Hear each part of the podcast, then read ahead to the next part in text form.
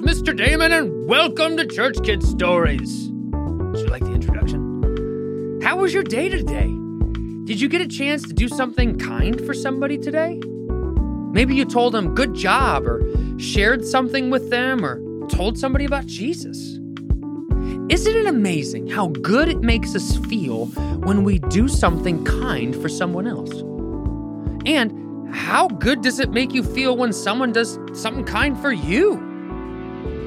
This is how God designed us to live. That's why it feels so good. Most people think being great is about being the most popular, the most famous, or getting other people to do things for you. This is one of the reasons why everybody wants to become YouTube famous. Because they think to themselves, man, once I'm famous, everybody's gonna love me, I'm gonna be happy, and I'm gonna have so much money, it'll fix everything. But, church kids, that's not true. None of those things can do that for us. You see, greatness isn't about being famous. Greatness is becoming more like Jesus and being a friend that puts other people first. King David learned this lesson early in his life, and he learned it from his best friend, Jonathan. In our last story, we heard about how God helped David defeat the humongous giant named Goliath. Well, the moment that God helped David take down that snarling Philistine soldier, David became a celebrity. He was the most famous person in Israel. He had like 6 billion YouTube followers. His Instagram account blew up overnight. Everyone knew his name. Little kids bought David and Goliath action figures and put posters of David on their bedroom walls. David was a hero. He even got a job working in King Saul's palace. Oh, he had arrived. And one day, while working in King Saul's palace, he met Saul's oldest son named Jonathan. Jonathan was the prince of Israel, which means he was going to be the next king. Now, question Have you ever met someone and immediately became best friends with them? You loved the same things, you dressed the same way, you laughed at the same jokes.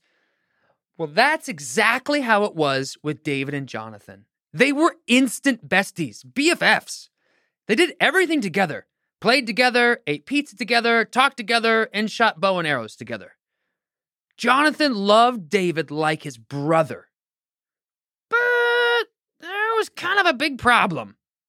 Jonathan's dad, King Saul, hated David. What, Mr. Damon? Are you serious? How could anybody hate David? He's awesome.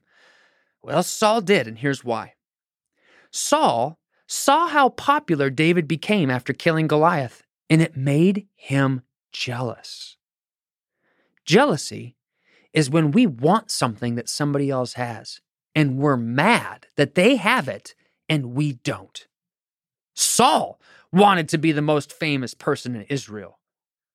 You see, Saul thought that he had to be better than everyone else to be a great leader. He didn't understand that greatness is helping others and putting them first. But Jonathan, his son, was different. Even though Jonathan was young, his heart was full of God's love. He knew how much God loved him, and God's love freed him up from being selfish and empowered him to instead love the people around him, unlike his selfish dad. And that's when Jonathan made an incredible decision. You're not going to believe this. Jonathan decided that he was going to help make David the next king of Israel instead of himself. Church kids, Jonathan was going to be king. He was the prince. But somehow, God spoke to Jonathan and told him that he had a plan for David. And without a second thought, Jonathan made the decision to help his friend become king. God showed Jonathan that we become great when we put other people first. So one day, while they're hanging out, Jonathan turned to his friend and then handed him his royal sword and his bow and his arrows. David couldn't believe it. Only the future king was allowed to have this sword. By giving it to his friend, Jonathan was telling him, You are going to be the next king of Israel instead of me. Now, do you think King Saul was happy when he heard what his son Jonathan did? No way. This made King Saul furious. In fact, he was so mad, he wanted to kill David. You heard me right.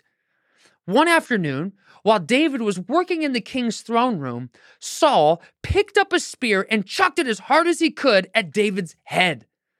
Thankfully, David was like lightning fast, ninja speed, dodged the spear, and got away from Saul. When Jonathan found out that his dad wanted to kill David, he told his friend, You need to run away and hide. My dad's furious and he wants to hurt you.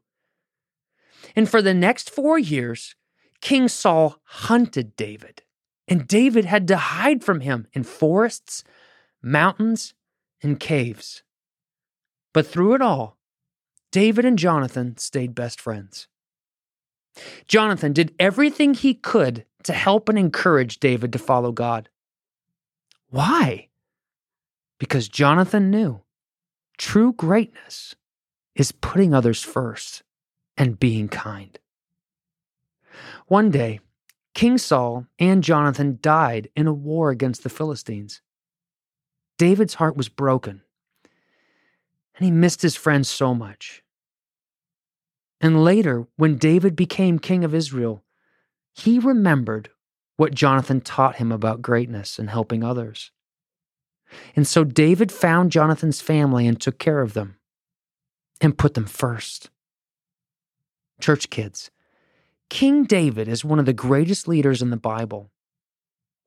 God helped him serve as Israel's king for 40 years. That's so long. And the whole time, David always remembered that it was God who made him great. God was the one who helped David love and help the people. Just like David, God wants to help you become great. He wants to fill your heart with so much of His love that His love comes out when you talk to people, when you help them, and when you serve them. You are great, and your life is going to leave a lasting impact on everyone you meet. Why? Because Jesus is showing you how much He loves you, and that love and greatness is empowering others and putting them first just like Jonathan did.